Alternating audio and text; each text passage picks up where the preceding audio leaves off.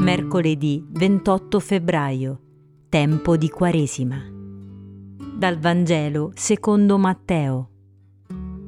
Mentre saliva a Gerusalemme, Gesù prese in disparte i dodici discepoli e lungo il cammino disse loro, Ecco, noi saliamo a Gerusalemme e il figlio dell'uomo sarà consegnato ai capi dei sacerdoti e agli scribi.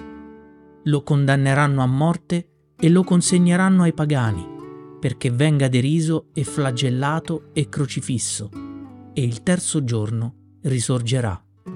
Allora gli si avvicinò la madre dei figli di Zebedeo con i suoi figli e si prostrò per chiedergli qualcosa. Egli le disse, Che cosa vuoi?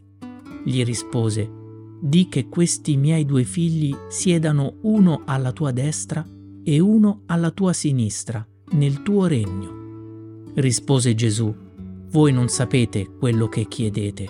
Potete bere il calice che io sto per bere? Gli dicono, lo possiamo. Ed egli disse loro, il mio calice lo berrete, però sedere alla mia destra e alla mia sinistra non sta a me concederlo. È per coloro per i quali il Padre mio lo ha preparato.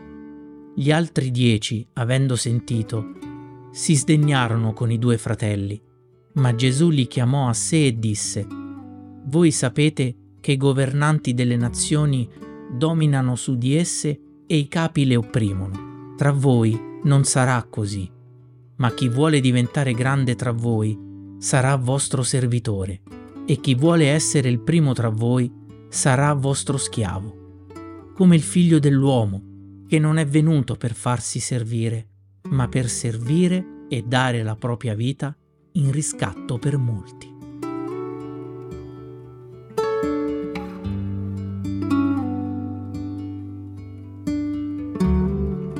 Occupare un posto è sempre un modo molto umano per non affrontare dei problemi. Vogliamo riempire i vuoti giocando ad essere i primi ma ci dimentichiamo che nel caso di Gesù avere i primi posti significa seguirlo in un destino non proprio rose e fiori. Gesù rispose, Voi non sapete quello che chiedete, potete voi bere il calice che io sto per bere? Essi gli dissero, Sì lo possiamo. Il sì dei discepoli rappresenta un po' il sì di quando sentiamo di poter fare tutto nella vita perché invincibili, finché non ci scontriamo con la realtà. La realtà è quella che spesso ci ridimensiona e ci rende più umili. Il fatto poi di occupare un posto, o meglio, il primo posto, ci fa agire distinto un po' come nel brano La madre di Giacomo e di Giovanni. Ella molto probabilmente ha agito per eccesso di amore nei confronti dei propri figli, e non per eccesso di presunzione. Infatti non poteva immaginarsi cosa potesse significare domandare qualcosa del genere. Un po' come quando noi agiamo distinto nei riguardi di qualcuno a noi caro, rischiando le conseguenze. Se vogliamo seguire il Signore, dobbiamo essere consapevoli del fatto che la strada è quella della croce, non della gloria, del fallimento e non del successo, della discesa e non della scalata sociale. Qual è la tua strada della croce oggi? Scorri verso l'alto nella schermata di riproduzione dell'episodio su Spotify e condividi il tuo pensiero. Buona giornata.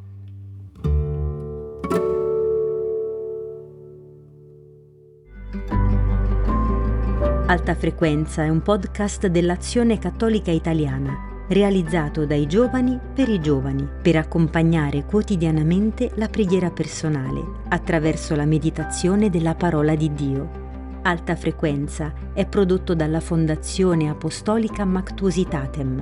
La voce, la sigla, la supervisione del suono e della musica sono di Senape Production.